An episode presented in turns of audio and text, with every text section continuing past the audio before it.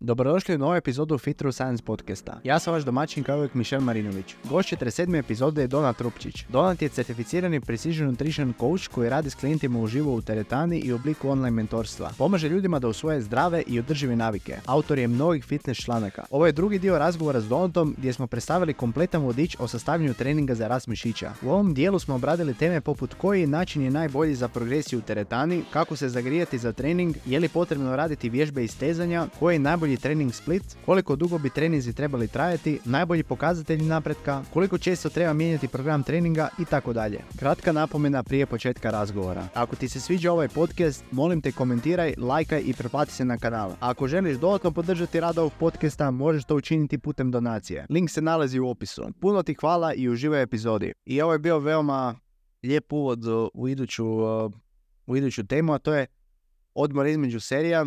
Znači sad smo spomenuli ono, sve one jako, jako bitne stvari, sad dolazimo do tog odmora između serija. Um, evo prije svega kako ja razmišljam onako općenito o tome. Uh, volim ono da osoba na kompleksnim vježbama uzme malo više, malo više pauze, znači ajmo reći ajmo reći na kompleksnim vježbama volim da to bude negdje oko, ne znam, dvije do pet minuta, ovisi koliko osoba stvarno ima vremena za trening i sve a za neke izolacijske neće trebati neće trebat toliko puno.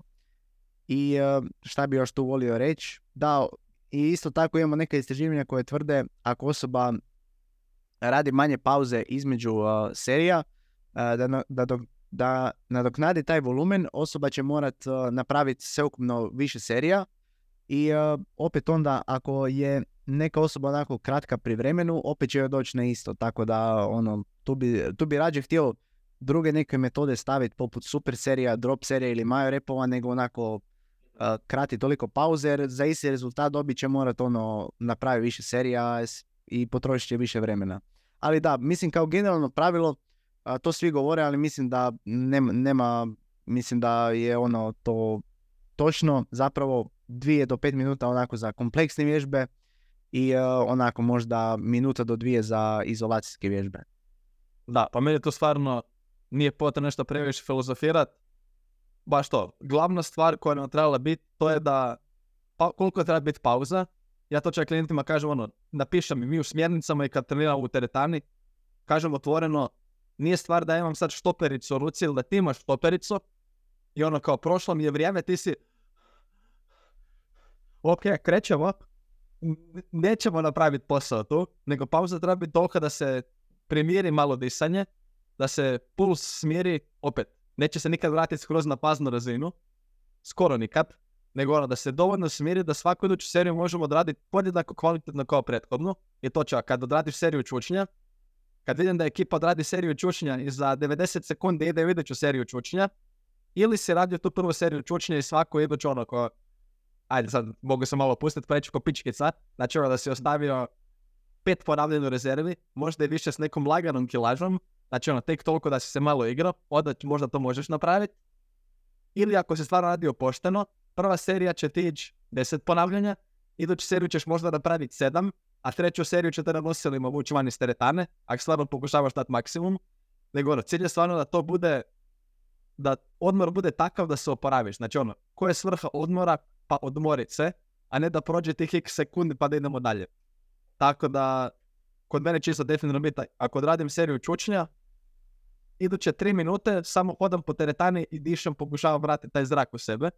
Ono što možete napraviti, i to je meni stvarno definitivno go do, preporuka svima, a to je ako vam teretana dopušta, ono ako nije totalna gužvetina, ali tad se možemo snaći, a to je kombinirati dvije vježbe istovremeno.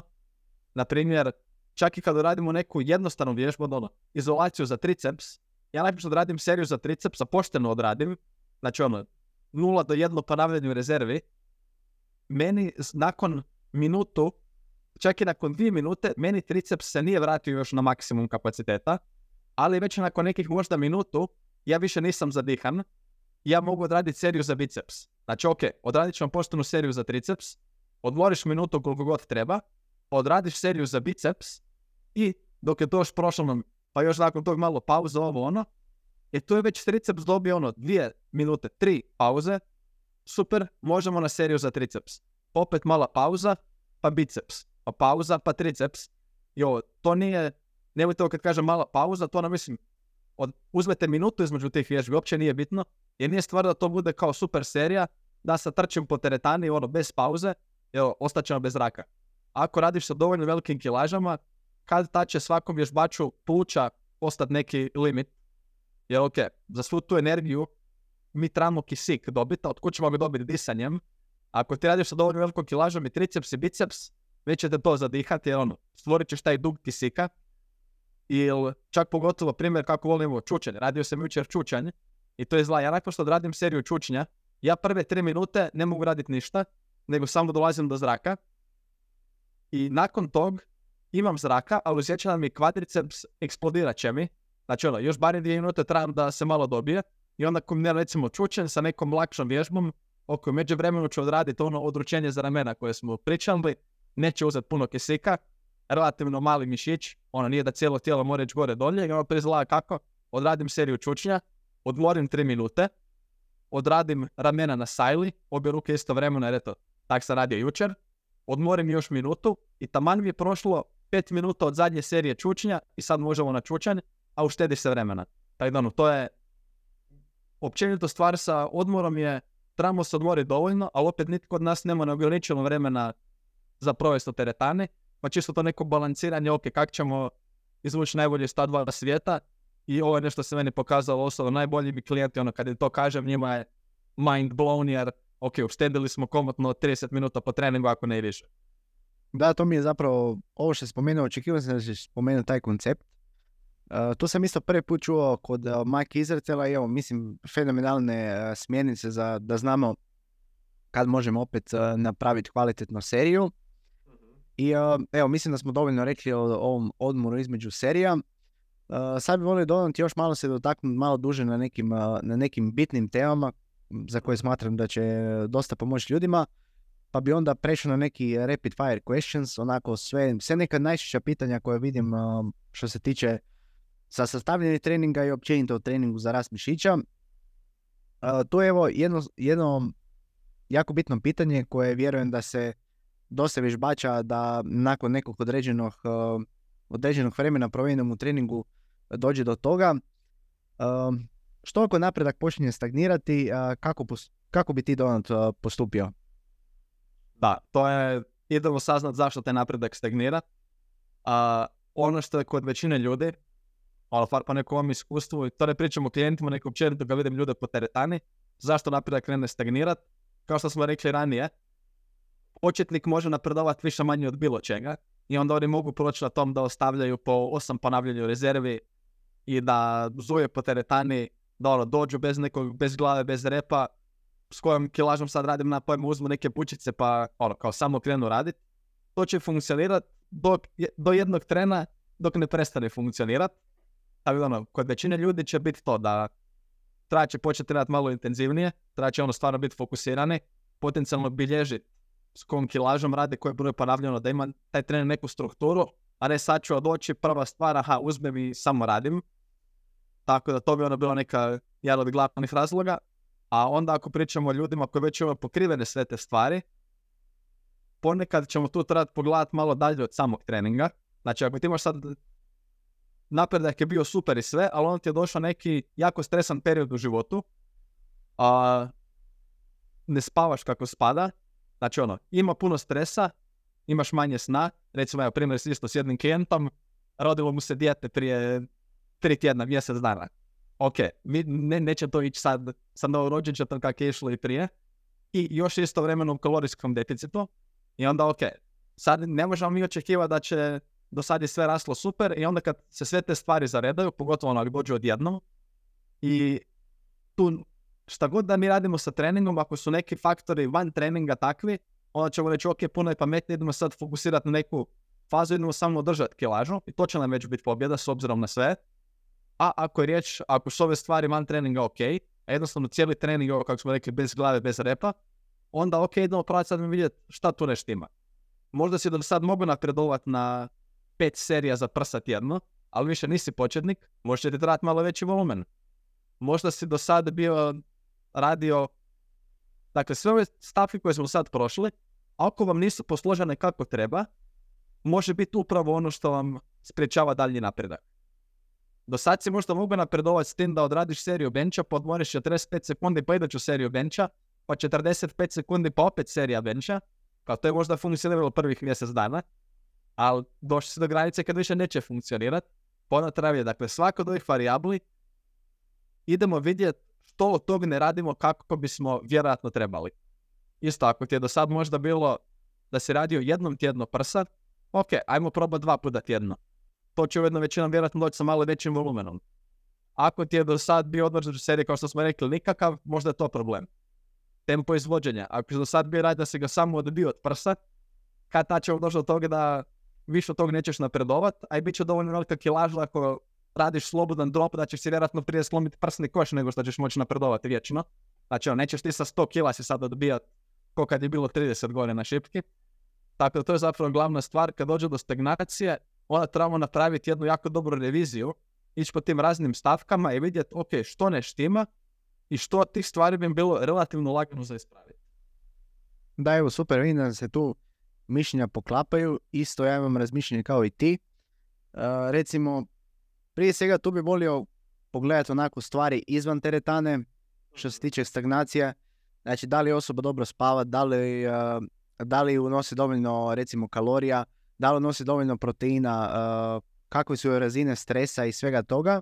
I ok, ajmo to popraviti i ajmo vidjeti da, li će, da li će trening donesti, da li će opet donositi rezultate. Ok, i ako osobi to opet ne upali, a ok, ajmo pogledati trening, ove sve ove prethodne stvari koje smo bili spomenuli, ajmo vidjeti intenzitet, ajmo provjeriti uh, volumen, ajmo provjeriti uh, frekvenciju, ajmo vidjeti progresiju, ajmo vidjeti izbor vježbi, idemo vidjeti opseg pokreta, odmor, tempo izvođenja, znači sve te stvari idemo vidjeti i, uh, i možda dođemo do toga da možda osoba recimo ne trenira dovoljno intenzivno ili opseg pokreta je jako loš, idemo te stvari ispraviti.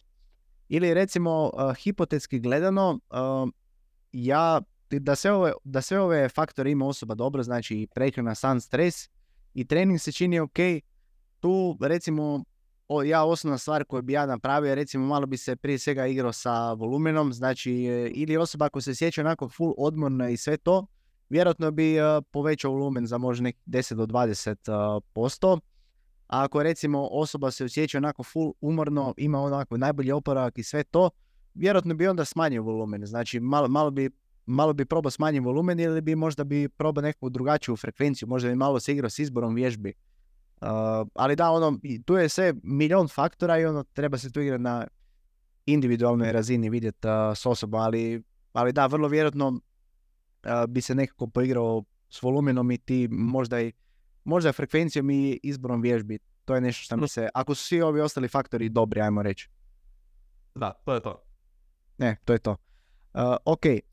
Uh, da, tu sam, mislim sad iduće pitanje proći kada povećati ili uh, smanjiti volumen, ali mislim to smo već sad praktički i rekli. Uh, jedno veoma često pitanje, odnosno ajmo, ajmo, ajmo prije ovo pitanje riješiti. Isto ne očekujem da se tu puno zadržimo. razlike u treningu ovisno o genetici, spolu, dobi i o tome koliko je vježbač napredan. ako možemo tu samo reći par stvari o tome da li su te, da li su te ono razlike, da li su velike, da li bi osobe trebali imati neku kompletan drugačiji trening ovisno o njihovoj genetici, spolu, dobi i naprednosti vježbača. Da, idemo sad ovo donekle rapid fire. Generalna struktura treninga će više manje ostati ista. Znači, ono, to se s razlogom zovu principi jer stvar funkcioniraju. Sve što smo rekli do sad, sve će funkcionirati za svakog. I onda samo ovisno, ovisno o pojedincu, najbolje je tako reći. I onda kad kažemo ovisno o pojedincu, to će ući i genetika i spol i dob i sve ostalo. Znači ono, ovisno, kad imamo te principe, ovisno o individualnim potrebama se može možda malo micati gore, dolje, lijevo, desno, raditi neke manje prilagodbe. Recimo, ako pričamo o genetici, to ono što smo rekli, ako nekom biceps napreduje super, a listovi zaostaju, ok, možda ćemo trebati listima malo više pažnje staviti. Ista stvar obrnuta. Neko će možda imati šumke dolje na nogama, ono, nikad nije radio listove, super, ne moraš ti previše mučiti oko listova i možemo posjetiti možda malo više vremena i fokusa nekoj drugoj skupini koja zaostaje. Dakle, to je bila ta neka genetika i od osobe do osobe će to biti razlika. Kad pričamo o spolu, generalno prije se nekako mislilo da on općenito težinski trening to nije za žene, ali sva sreća, to bi se usuđujem reći da je stvarno i za nas. Još uvijek naravno u općoj populaciji se znači od svega, ali ljudi u ovoj sferi sad kuže kao ne, ne, ne, i žene bi trebale trenirati i pošteno i teško i zahtjevno i to će biti super za njih. Ono što možemo reći da je neka razlika, generalno se čini da žene mogu podnijeti nešto veći volumen treninga nego muškarci. Ne samo da mogu podnijeti, nego često čak mogu i bolje napredovati sa većim volumenom nego, nego njihovi, kako bi to nazvali, muški counterpart. Ja. Tako da, tako da, evo, recimo, žene bi tehnički mogli probati eksperimentirati sa čak nešto većim volumenom, ali opet, to i ovisi o vremenu i svemu, ali evo, možemo napomenuti ovdje. Potencijalno žene isto, ali to ono, ja bih rekao da su relativno male razlike, možda im nešto veći raspon ponavljanja kod nekih vježbi isto može više odgovarati, a ovo sad stvarno stvarno stvarno detalji, to su čak stvari koje ja ne programiram klijentu ili klijentici, ovisno to ili muškarac ili žena, nego više o nekim osobnim preferencijama. Znači ono, ako vidim da osoba dobro napreduje na određenom rasponu ponavljanja, osjeća se super, ništa ju ne boli i želi raditi takav tip treninga, tako ćemo raditi. A ne da sad nećemo ženama po defaultu reći, ok, moraš raditi više ponavljanja ili šta god, ali ono, neke stvari koje možete imati u glavi, da, eto, potencijalno ima tu neka razlika. Dob, a, generalno, ja programiram jednako, neovisno o dobi. Opet, ako najstarija osoba s kojom sam je radio, ono, bilo je 62, 3, ne sjeća se više koliko je bila, 60 plus svakako.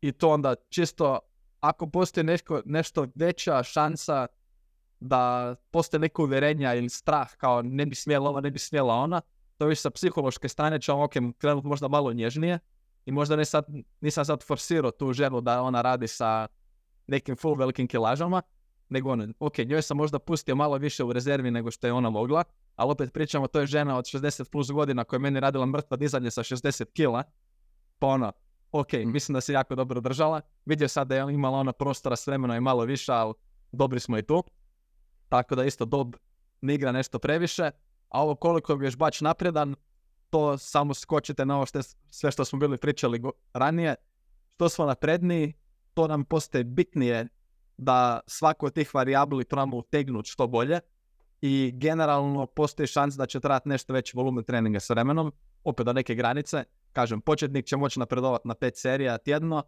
napredan vježbač garantiram da više neće. Da, slažem se, slažem se, definitivno.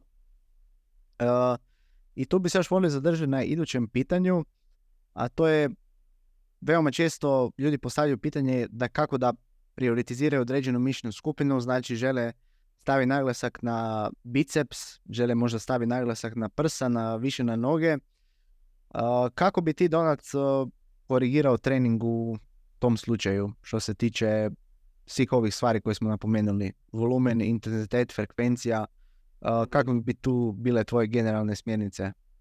Da, stvar broj jedan, ako nam je neka mišljena skupina prioritet, a, onda ćemo više volumena podrediti toj mišićnoj skupini, jer samo taj dio nećemo izbjeći. Znači ono, ako biceps generalno naprede dovoljno dobro, a do sad se uzet ću opet radio 5 serija tjedno, ili možda se već radio 10, ali to često nije dovoljno, nema sad tu ne znam kakve posebne babine masti koje ćeš ti mazati na biceps ili ćeš mu pjevati uspavanke da on ljepše raste po noći, nego glavna stvar koju tu trebamo napraviti je ok, veći volumen treninga, fokusirati se opet da sve, opet sve te varijable da jesu kako spada, u smislu da imamo puni opseg pokreta, da radimo blizu otkaza, da ga probamo pogoditi više puta tjedno, opet. Ali to sve ide primarno tom da možemo odraditi veći kvalitetni volumen za taj mišić. To bi on definitivno bio broj jedan. I ono što se čini da iz literature da za hipertrofiju nam nije toliko bitno radimo li neku vježbu ili mišlju skupinu bliže početku ili kraju treninga, dok za razvoj jakosti i u literaturi znamo da je. Ja bi dao kao preporuku, ako nam je neka mišićna skupina veći prioritet, idemo bi probati staviti ranije u trening. Zašto? U realnom svijetu mišićna skupina koja nam ostaje za kraj, recimo na primjer to kod muškaraca dosta često znaju biti listovi, vidiš već se bliže kraj treninga, za kronu u želucu malo si gladan, ili čekate ekipa, idemo kasnije ono, neko druženje, nešto, šta će otpast? Otpast će ono što je na kraju treninga, vidio beskonačno puta, ili ako mi klijent kasni na trening, onda imamo sat vremena za trening, on mi kasni 10 minuta, ja znam da, ok, nećemo stići sve, ali onda se barem potrudim da ono što sam s klijentom definirao da je prioritet, da taj dio stignemo i većinom će to biti tako da stavimo ili na sam početak treninga ili barem blizu početku. Tako da to su neke stvari koje bi po meni bile go to. Neka bude dovoljno velik volumen. Ako treba povećaj frekvenciju da možeš podnijeti taj volumen. Znači ako se do sad radio 10 serija za biceps tjedno, a biceps je prioritet, idemo ga možda povećati to na 15 serija i idemo ga raditi tri puta tjedno. Tako da ok, da možemo to malo bolje, kvalitetnije odraditi taj volumen, a ne samo u jedan trening na tovari koliko god volumena i definitivno probaj staviti negdje ranije u treningu, opet da to ne bude nakon što već odradiš i čučanje i mrtvo dizanje i potisak jedan i drugi i ovo ono i onda nakon što si u teretani već sati 20 minuta, sad taj jadni biceps dođe na red. Velika je šansa da više nećeš moći sa tom razinom fokusa izvući toliko iz tih serija, probaj ih ubaciti negdje ranije. Da, slažem se sa svime što si rekao. I sad ja mislim da ono u praktičnom smislu, da više iz tog praktičnog smisla bi, imalo smi, uh, bi bilo bolje ubaciti biceps na samom uh, početku treninga. Uh, mada osoba recimo ako radi ono sedam vježbi prije, ono imat će manji fokus na toj zadnjoj vježbi i sve to, tako da mislim da ono da ako osoba se baš želi fokusirati na neku određenu mišićnu skupinu, svako je bolje da odradi kao, da kao prvu vježbu. E, I još bi recimo tu dodan volio nadodati, ti si rekao povećati serije, povećati frekvenciju. Evo isto ja bi to napravio, recimo ako osoba radila šest serija tjedno za bicep, možda bi to povećao za početak možda na 12 serija ili još više. Ako je radila biceps recimo dva puta tjedan, možda bi povećao na tri ili možda na četiri puta tjedno. I recimo automatski kad povećamo biceps, ja bi vjerojatno bi u, u većini slučajeva bi čak tu smanjio možda serije za, za leđa. Vjerojatno bi to napravio. Jer kao što znamo, znači možemo iskusiti taj zamor unutar samog mišića i možemo i, i možemo isto tako dobiti zamor u centralnom živčanom sustavu. Znači recimo ako radimo jako puno vježbi u jednom treningu, jako puno serija i za određenu mišićnu skupinu kroz jedan tjedan, skupit ćemo taj zamor u centralnom središnjem sustavu, što više volumena radimo i samim time nećemo moći odraditi tako kvalitetne serije. Evo, tako ja praktički razmišljam, pa možda ako povećamo biceps serije, možda bi malo, naravno ne bi sad tu smanjio brutalno puno serije, ali možda bi malo smanjio za, za leđa, realno smanjuje možda za ostatak tijela ako nam je baš ono biceps cilj. postoji neki koncept koji je Mike Israel popularizirao, znači ono minimalni efektivan volumen, ono maksimalni adaptivni volumen i maksimalni volumen oporavka. Znači recimo ako nam je za biceps, odnosno za leđe nam treba možda šest serija tjedno da rastemo, a radili smo ih recimo 12 ili 10, ok, ajmo to smanjiti na jedno 8 serija, ja imam povećati biceps, ne znam, od 6-8 serija na jedno 15. E, I samim time onako odradit ćemo biceps kvalitetnije, imat ćemo više fokusa i na kraju krajeva imat ćemo bolji mišni rast. Tako da evo, ja tako volim razmišljati. Ne znam da li bi ti htio dodati šta na to.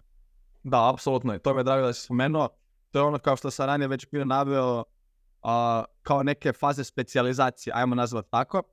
I to opet da se vratimo, nitko od nas nema beskonačno ni vremena, ni jednostavno volje, fokusa, da idemo samo mi dodavati, ali ne možemo beskonačno dodavati, ma super, još ću staviti šest serija ovdje, po ovo ono, kad ta će puknut to, nego onda ok, trebamo vidjeti, i ti si ovdje dao primjer sa leđima, ali ono klasičan primjer je, ok, koja mi je skupina već sad ili napreduje super, ili sam ono full zadovoljan s tim, pa onda vidimo, ok, gdje mogu malo smanjiti volumen, da se kupim i više vremena i više snage, fokusa, energije za odraditi ovo što mi zaostaje i onda se igramo stil.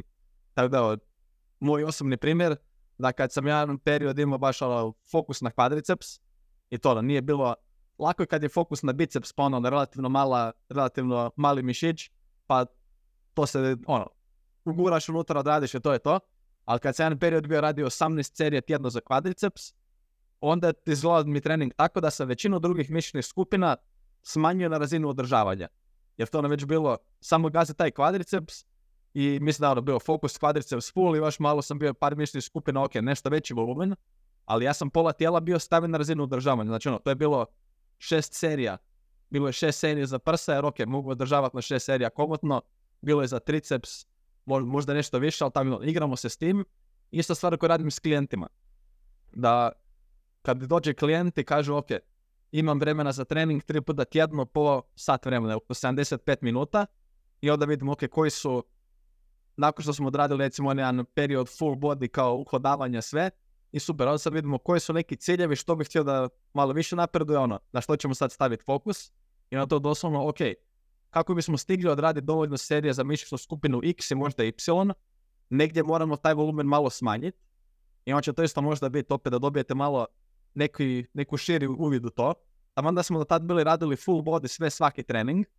Možda ćemo neke mišićne skupine staviti da budu na dva puta tjedno, samo kako bismo ove skupine koje su prioritet mogli raditi sva tri puta tjedno sa većim volumenom. I to su te neke stvari, ono, nema sad tu neka magična formula da, da vam ja mogu reći, ali kad jednom kužite koja je tu poanta, a to što sad ovdje prošli u podcastu, najbitnije je da vidimo taj volumen, kako ćemo ga rasporediti, ove ostale stvari idemo samo popuniti trupice i to je jedno pitanje što se tiče ko je najbolji split treninga, onaj koji ti se najbolje poklapa sa tvojim ciljevima i preferencijama. I to je to. Znači, da sad tu neke magije moraš ovako jer tako piše, ne smiješ ovo raditi, smiješ sve, samo da si to lijepo posložio, da ti ima smisla. Da, evo, super si ovo rekao e, za frekvenciju. A, Sad možemo isto preći na taj najbolji trening e, split. Da, praktički kad ti pogledaš te trening splitove, to je samo praktički e, e, volumen je različito raspoređen e, kroz dane.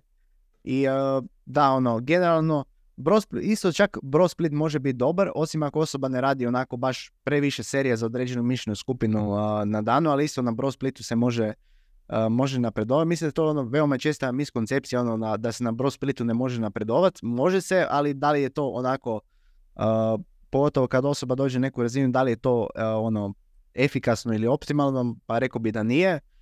A, ali da, onako nešto generalno a, kako ljudi spominju ovo full body, upper, lower, push, pull, legs, da recimo da osoba trenira tri put na tjedan, za većinu ljudi će biti dobro da to stave full body jer će tako najbolje raspodijeliti uh, volumen kroz, uh, kroz tjedan.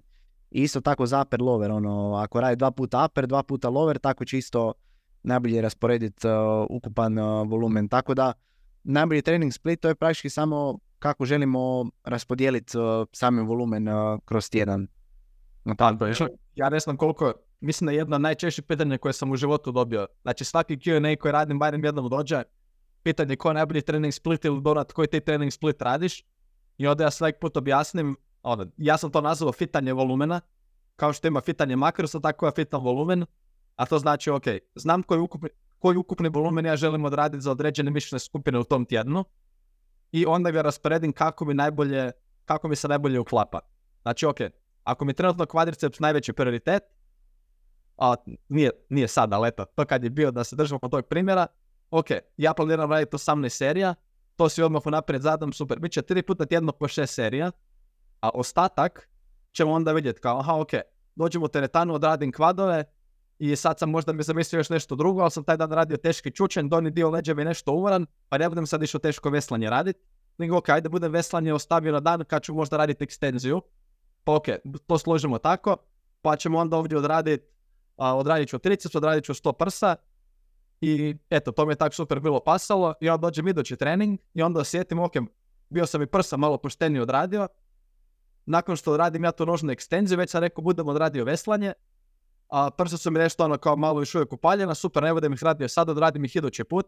Znači ono, ne trebam neki poseban split, nego samo to kad radite, neka to bude kvalitetno, fokusirano, odradite taj zadani volumen, bude blizu otkaza i to je to možda će ti biti lakše i definitivno nije za početnik ovo što sam sad naveo, da ja iz treninga u trening pa se onda smišljam na, na licu mjesta, ali to je jako puno godina iskustva i mojih treninga i beskonačno klijenata je bilo da se takve stvari mogu slagat, ali kako isto klijentima slažem treninge, samo ja odradim taj dio mozganja, a onda kad mi on dođe, a Donat, jučer sam bio na treningu na Kenjutsu, smo bili radili jako puno iskoraka i nije da sad ja imam na listu papira ovdje, aha, mi ćemo danas ubijat noge, a on jučer radio sat vremena u kovadu iskorak na nekom drugom treningu. Neću sad njemu reći, a ništa buraz ovdje piše čučan 90 kila ajmo, nego kao ok, može se tu malo, može se to malo prilagoditi ako je tako neka situacija, ali stvarno ne postoji neki sad najbolji split, idealan split, nego imaju u glavi šta želiš odraditi u tom tjednu i to samo rasporedi tako da svakoj seriji, svakom treningu možeš doći spreman i odmoran da za to odradi. Da, super si ovo rekao. Uh, Volio bi samo još jedan dotaknuti na, uh, na ono prije prioritizacije mišićnih skupina. Da, kad smo bili pričali o bicepsu, može čak biti dobro da osoba samo ubaci serije, da ništa osoba ne mijenja, ali recimo ako je neka veća mišićna skupina u pitanju kao što si rekao za noge, vrlo vjerojatno će trebati nešto više smanjiti ili malo promijeniti frekvenciju ili tako neke stvari da se dodatno stavi fokus na to jer će samim time biti ono veći zamor. Uh, dobro, evo sad bi mogli preći dodat na rapid fire questions. S razlogom se ovo pitanje stavi na kraj razgovora mislim da je ono dosta overrated. Kad uzmemo obzir težinski trening, ono, nekom je cilj izgradnja mišne mase, kako se zagrijati za trening? da, ok, to je, to kad sam bio bijelo, to znam da sam dosta praćen bio digao s tim. Po meni je zagrijavanje za trening jako, jako overrated. Znači ono stvarno teško je opisati koliko. Dakle, neka moja preporuka, ako pričamo o prosječnom vježbaču u teretani, koji nema posebne ozljede ili bolove, to da malo mijenja jednadžbu. A to je da jedno zagrijavanje koje ti je potrebno, eventualno malo razgibaš ono zglobove ako si sjedio cijeli dan. Znači ono, klasično ko na tjelesnom provrti, malo zglobove tek toliko, ono, ako nešto drugo čak malo psihički da uđeš u mindset, sad trebam nešto raditi. A čak nije ni to nužno, nego dosta često, ok, ja kad idem radit, evo recimo ako krećem trening sa benchem danas, ja ću doći ispred bencha, malo razgiba tek toliko ramena, lakte, ono što, što znam da mi treba. Doslovno sad jednako dugo kao što sam to napravio sad pred kamerom, bacim ručnik na bench, legnem se tamo, odradim sa praznom šipkom x ponavljanja, ne znam, 5 do 10, ni ne brojim. Nakon tog se ustanem, gore možda bacim još neke dvadesetke gore, ok, to je sad 60 kg na benchu, odradim ja opet s tim možda isto nekih 5-6 ponavljanja i recimo da ja danas imam u planu da radim bench sa 100 kila i onda nakon toga ću gore staviti stotku, sjednem malo na klupiću, 30 sekundi, fokusiram se i krećemo prva radna serija.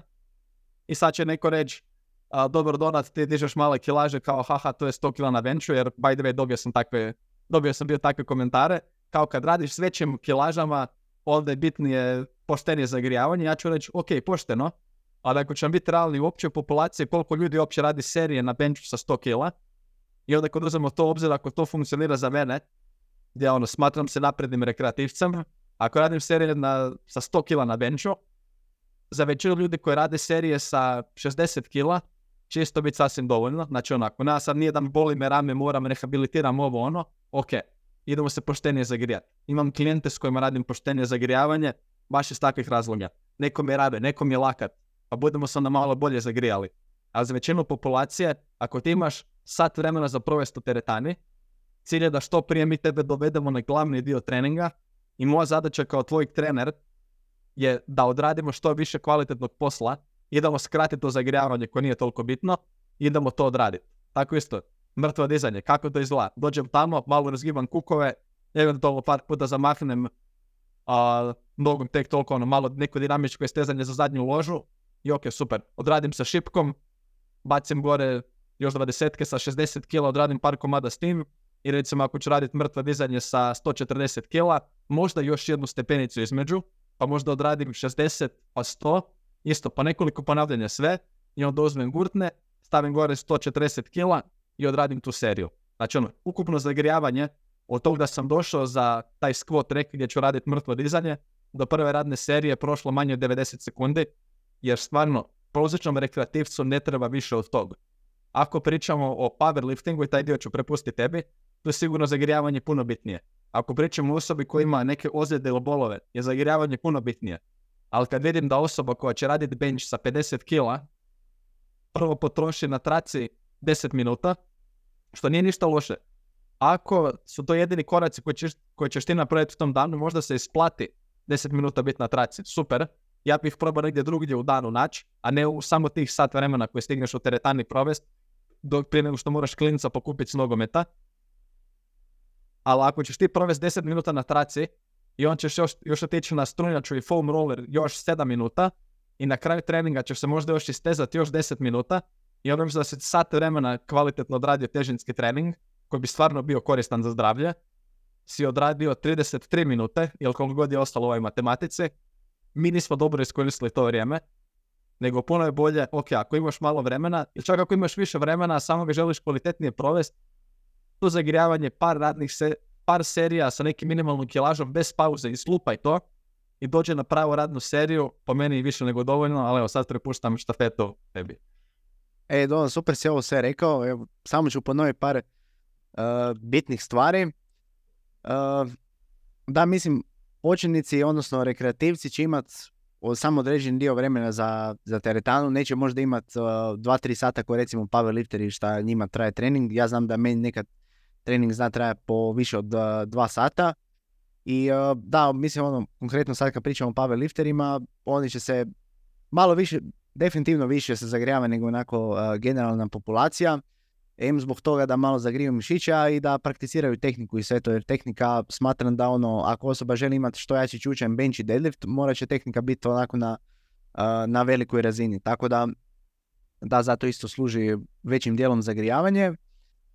što se tiče generalne populacije, da, ono, ako imaš 60 minuta vremena za, za trening i recimo čak da platiš trenera, osobni trening u teretani sa vremena, ti želiš da te, ja bih htio, odnosno ja sad s ovim znanjem što imam bih htio da da svo to vrijeme provedemo na izvedbi vježbi, da, da me uči izvedbu vježbi, a ne da trošimo vrijeme na, na nepotrebno onako zagrijavanju koji neće nam puno pridonijeti ili na, kao što ćemo sad pričati o isto istezanju. Mislim da to mi je onako totalno nepotrebno gubljenje vremena koje nam neće donijeti puno benefita Uh, što se tiče zagrijavanja, ono ja volim specifično zagrijavanje prije i ne da to bude onako jako puno zagrijavanja. Dosta osoba radi sa 40 kg čučanj, ja bi onako praznu šipku napravio na 8 ponavljanja, 20 kila bi stavio 5 ponavljanja i onda bi išao na 40 kila radnu seriju. Znači nije potrebno puno filozofiranje jer osoba ima onako relativno malo vremena za obaviti uh, trening i cilj je da taj trening bude što efikasniji u što kraće vremena. Tako da mi samo ovdje pričamo o teretani, ne pričamo recimo ako da, šta ja znam, da je zagrijavanje overrated za nogomet, niko to ne govori. A ja mislim općenito da je zagrijavanje overrated kad se priča o težinskom treningu generalno kod rekreativaca, onda bi rekao da je zagrijavanje debelo overrated jer jednostavno nije toliko potrebno. Puno bolje je bilo da se ljudi fokusiraju više, na, više na izvođenje uh, samih vježbi naravno. I specifično zagrijavanje za vježbe bi rekao da je najbolje. Nekome će treba više, nekome manje. Mislim da je to ono dosta individualno. Ali da, rekao bi generalno onako da ako osoba može neka što manje vremena provodi na, na zagrijavanje. I da, tu smo sad došli do teme ovog ja, recimo ista stvar bi rekao da vrijedi za istezanje nakon treninga. Znači nećemo imati neke benefite, nećemo smanjiti upalu, nećemo smanjiti rizik od ozljeda. Što se tiče fleksibilnosti je specifična vježbi koju izvodimo, tako da šta mi radimo kad radimo čuče, dosta se istežimo kvadriceps, istežimo gluteus, istežimo aduktore, dosta se istežimo aktivno pod težinom. Uh, tako da je fleksibilnost i mobilnost je ono specifično pokretu koje izvodimo i sad se postavlja pitanje zašto uopće izvodi vježbe istezanja, koji je tome cilj. Ako se osoba ako osoba voli to raditi, nek izvoli, ali samo zna da neće imat uh, većina ljudi, barem koja vidim da se isteže, ono misli da će ima neke magične benefite od toga, a jednostavno rade iz krivih razloga. Tako da smatram opet da stvarno nije potrebno i da tu postoji dosta miskoncepcija. Da, a, apsolutno se slažem. To isto znam kad sam bio napisao članak i temeljito ga referencirao. Istezanje precijenjeno, satrali su me ljudi, znači ono, to sa, sa svih strana, od svijeta joge i pilatesa, pa do, do raznih gym brova, znači ono, sa svih strana je tu mržnja krenula padat, a stvarno bez razloga, jer sve što si ti sad ovdje rekao apsolutno stoji, a to je da neće smanjiti mišićnu upalu, a neće izdužiti mišića, to isto kad čujem.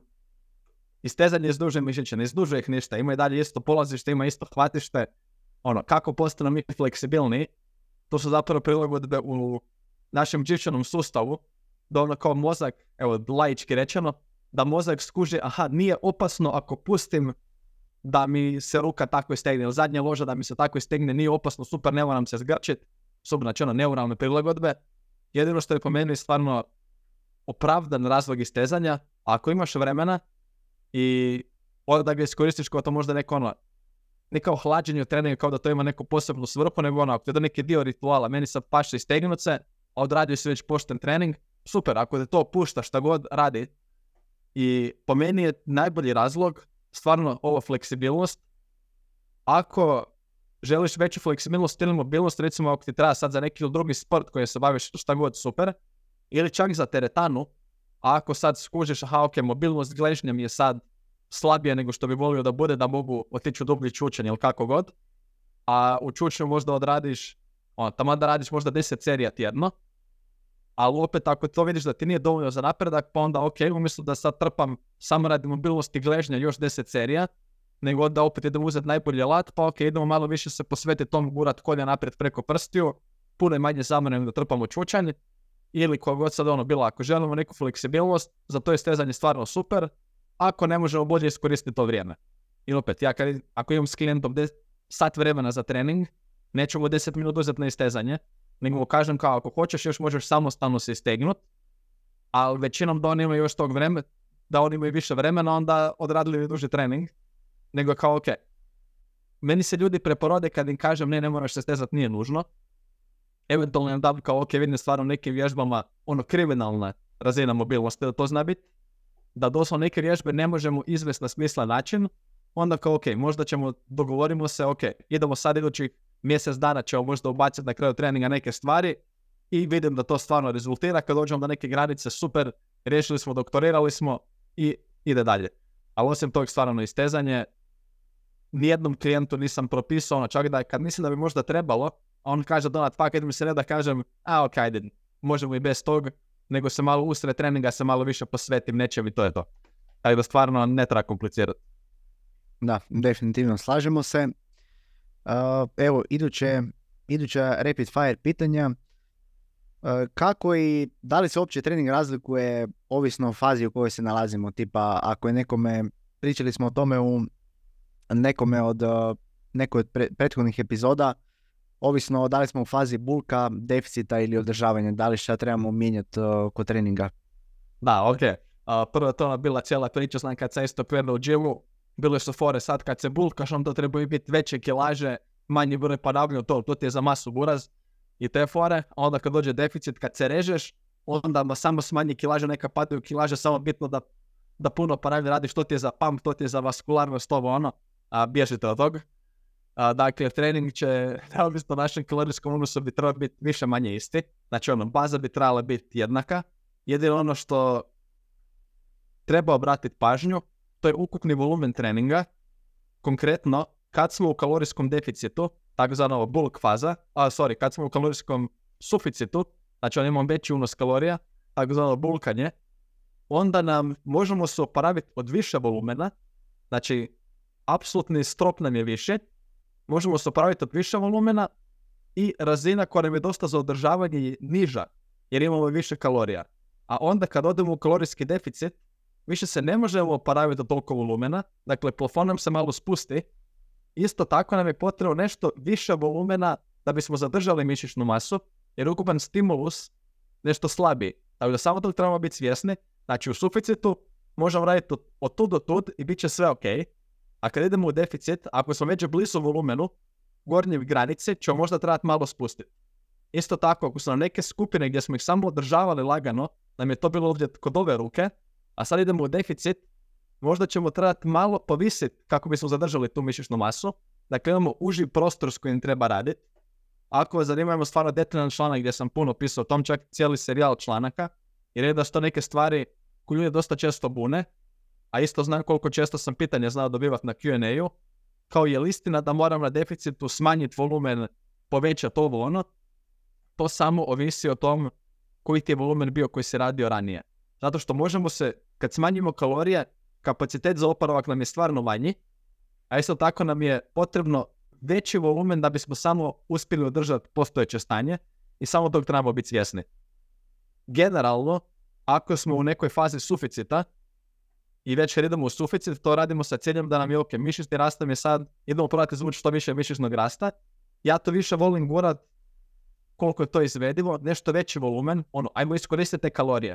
Kao s razlogom jedemo više, i to je većinom s ljudima kojima je, ok, neki malo ozbiljni vježbač, želim izvući maksimum, pa ajmo onda probat malo povisiti taj volumen s kojim radimo. A onda kad smo u deficitu, samo trebamo paziti da se ne uljenimo previše. Zašto kažem uljenimo? Jednostavno, postoji to određena razina letargije. U deficitu smo nama, mi sa toliko energije više. Opet ne smijemo dati da nam taj volumen pak prenisko padne. Jer šta smo napravili? Sad smo se bili mučili, jeli smo više, trenirali smo oko konjine. Onda ako se previše opustimo u deficitu, može dio te mišićne mase otići. A isto tako ne smijemo ni biti ono tvrdoglava mazga. Ako si u suficitu, radio 30 serija za neku mišićnu skupinu, možda nemoj u deficitu probat raditi 30 serija, kao možda se nećeš moći opraviti od toga. Tako da, ali baza treninga bi stvarno trebala biti ista. Može biti isti raspon ponavljanja, mogu biti iste vježbe. Čak bi meni poželjno da budu, jer onda ćeš moći bolje pratiti šta se tu zapravo događa. Jer ako ti skroz promijeniš trening sa suficita u deficit ili obrnuto, pogotovo ako si ideš sa bulkanja, sa suficita na neki deficit, i ako promijeniš sve živo u treningu, ti nećeš imati blage veze jel ovo što radiš uopće funkcionira. Jel ti uspjevaš zadržati snagu, mišićnu masu? Znaš pojma, zato što si sve okrenuo na glavačke. Tako da po meni stvarno bi trebalo ostati više manje trening isti, samo brati pažnju na te neke ekstreme što se tiče volumena. Da, definitivno se slažem s tobom. baš mi je jako drago kako si ovo rekao, kako faze u kojem, recimo ako neko u kalorijskom suficitu, bilo vjerojatno će moći radi više volumena, imat će veći kapacitet oporavka i svega toga. Ako osoba već radi na tom visokom volumenu i pređe onako u jači deficit, ono, teško da će ta osoba moći podnijeti taj isti volumen eh, kroz, eh, kroz tjedne. Imao sam baš primjer jednom s takvim klijentom i uh, morali smo onako malo spustiti volumen, ali to je baš ono bilo malo, par serija. Nije sad ono da ćemo kompletno promijeniti trening. I da, dosta ljudi onako misli još uvijek dan danas moram napraviti više ponavljanja za definiciju, manje za masu, još, još postoji još postoji to neko vjerovanje među ljudima i da, evo, praktički sve si ovo savršeno, uh, sve si ovo savršeno rekao, nemam, nemam tu ništa praktički više za, za dodat. Uh, da li se trening treba razlikovati u fazi u kojoj se nalazimo? Ono, jednostavno ne bi trebao previše ako osoba sve promijeni, doslovce ono promijeni izbor vježbi i sve, kako će uopće znat da li osoba napreduje, tako da savršeno si to rekao. Kad smo već kod tome, kod toga Donat, koji su najbolji, najbolji pokazatelji napretka, odnosno da program djeluje. A, da, ono što možemo pratiti, pogotovo ako nam je cilj mišićni rast, dakle ono, neka mišićna hipertrofija, broj jedan najpraktičnije po meni je pratiti vagu i opsege tijela. To dvoje namjerno navodim zajedno. Ako bi trebao raditi samo jedno, vaga će pobijediti što se tiče praktičnosti, ali mjere kao ono, krovački metar će nam dati korisnu informaciju i svi da vidimo ok, jel taj više kilaže dolazi na ramenima, prsima, nadlaktici ili nam se samo skuplja oko struka i trbuha. Ali ta neka kombinacija, mislim da ima ta dva parametra, će nam najbolje moći zapravo dati pravu sliku. Jer opet, vaga, stanemo svaki dan na nju, zapišemo vrijednost i onda samo gledamo prosjek trend kroz duži period i onda povremeno da li što biti, recimo ja kažem dan klijentima svaka dva, tri tjedna, ne želim ih daviti previše, opsege tijela da isto kontroliramo, onda vidimo, ok, ako vaga raste, a rastu isto tako ramena, prsa, nadlaktica, nadkoljenica, a struk ostaje isti, super. Znači rastemo mišićno, brutalno ne može bolje. Ili čak može biti da vaga se ne miče s mjesta, ono, vaga ostane na istom, ali struk se smanjuje i trbuh se smanjuje, ostale mjere rastu, radimo rekompoziciju, savršeno. Znači, ono, to su ti neki parametri, ako nam je cilj, ajmo reći, estetski, ali kad pričamo o mišićnoj hipertrofiji, većinom će to biti mišićna masa, a na treningu generalno ako ti kilaže na vježbama koje radiš iz, iz tjedna u tjedan, iz treninga u trening idu lagano prema gore, to je isto generalno dobar znak da napredujemo. Neće nužno znači da nam, ako, ako ne pratimo mjere i kilažu, našu osobnu kilažu, snage na treningu raste, to neće nužno znači da mi rastemo mišićno, jer postoje ovdje neuralne prilagodbe, znači da postanemo učinkoviti u pokretu, ako radimo, uhvatimo bolju tehniku, tako da dobro je pratiti ove neke kilažu i mjere, ali generalno to isto jako dobar, dobra stvar je da ono očekujemo ako trening ima smisla, da će barem s vremenom postajati jači na tom treningu. Naravno, ne možemo sad očekivati da netko ko je u treningu već 8 godina redovito i sad ode u kalorijski deficit, neće za tu moći ono u nedogled napredovati u snazi, znači svi bismo dizali 500 kila, ono, nikad ne bi to bilo kraja, ali to samo isto trebamo dobro postaviti očekivanja, već ako smo u nekom deficitu, i vidimo da mišićna masa nam ostaje na istom, a struke trbuh nam se smanjuju, a kilaža na treningu, ono, neko bi rekao stagnira, ali nemoj to gledati kao stagnira, ne. Uspješno održavam postojeću snagu, to je već pobjeda. I to su meni ono, glavni načini kako pratiti. Da, sviđa mi se kako si ovo dao kontekst iza svega ovoga. Da, ne mora nužno znači ako performansa raste eh, na treningu, raste iz treninga u trening da osoba nužno može da dobiva mišnu masu, jer tu su isto, kao, si napomenuo, kao što si napomenuo, živčane adaptacije. I da, to može biti isto onako eh, ogledalo, može biti dobar napredak, može biti eh, isto tako vaga, opseg tijela svakako, ako osoba ona konzistentna uvijek, uvijek mjeri na istom, na istom dijelu tijela. I da, evo, tu se, apsolutno se tu slažem. možemo sad dodati malo o kakvu ulogu igra mind-muscle konekcija u mišićnom rastu. Dosta čest pojam danas. Šta ti misliš o tome? Da, iskreno čak ni ne znam koji mi je trenutno formalno mišljenje s tim. A, ovisi s kim pričaš, mislim da neki ljudi podcijenjuju, neki predcijenjuju, neki predcijenjuju. U smislu ono ima ljudi koji dalje a, ne, ne, mora potpuni fokus na mišić, mogu raditi s biceps sa 7,5 kg, ali dok se god je fokusiran, to će biti to. Žao mi je, neće.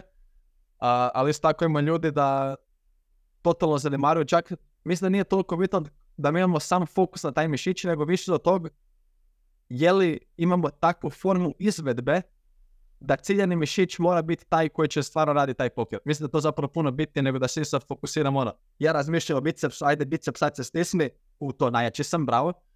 Nego, ok, mislim da je puno bitnije odabrati vježbu koja će se pobrinut i kad radimo s dobrom formom, da taj mišić koji treba raditi, pokret da će ga stvarno odraditi. To mini tangenta, dosta često mi ono klijenti znaju donikle zabrinuto reći, ali kao donat kad radim ovu vježbu ja ne osjećam mišić X. Recimo, ne osjećam dobro lat kad radim ovu neku vježbu, ono znam da sam dao vježbu gdje nema što drugo raditi ako ne radi lat. Jer kažem, puno bolje osjetim, puno bolje osjetim neku mišnu skupinu kod jedne vježbe nego kod druge. I to kažem, ok, stvarno moguće. I može biti ono, bolja mind-muscle konekcija na nekim vježbama nego na drugim. Ali znači nužno da ove druge koje ne osjetimo toliko dobro da, da su loše. Ali opet imaju s druge strane, to zato da kažem da ne znam gdje točno stojim. Ako čak i napredni vježbači, koji su ono iskusni u treningu, a imaju neke vježbe ono da ne mogu uopće osjetiti da se taj mišić stegne, možda to isto ima neke ono donekle znak, ne treba ga skroz zanemariti kao, ha, ok, možda za tog pojedinca možemo eksperimentirati s nekom drugom vježbom, možda će biti neki bolji, opet, subjektivni osjećaj, ali ako ništa drugo, možda će se osoba osjećati malo više motivirana, malo veći poticaj da da, veći, da da više od sebe u toj vježbi. Tako da ono, mislim da nije pretjerano bitno, ali čak ne bi ni opet ono skroz zanemario, pogotovo ako riječ o nekom naprednom vježbaču da ono, bar donekle bi bilo poželjno da ono sjeti taj mišić da se istegne, da, da uspije pogoditi tu ciljenu muskulaturu. Da, isto ja imam feeling da onako, uh, kad misliš o tom mind-muscle konekciji, da se ljudi više onako indirektno fokusiraju na tempo izvođenja i opseg pokreta i sve to, na bolju tehniku i uh, samim time neko bude bolji napredak, pa to pridodaje, ajmo reći, mind-muscle connection, a zapravo bolji su onako jednostavno imaju veći fokus na samu izvedbu vježbi, tako da, da, tu se slažem, definitivno mislim da, da neki ljudi, ono, zapravo to je razlog njihovog boljeg napretka, ne nužno radi ono mind muscle konekcije da razmišlja onako o tom mišiću pa on bude više aktivan.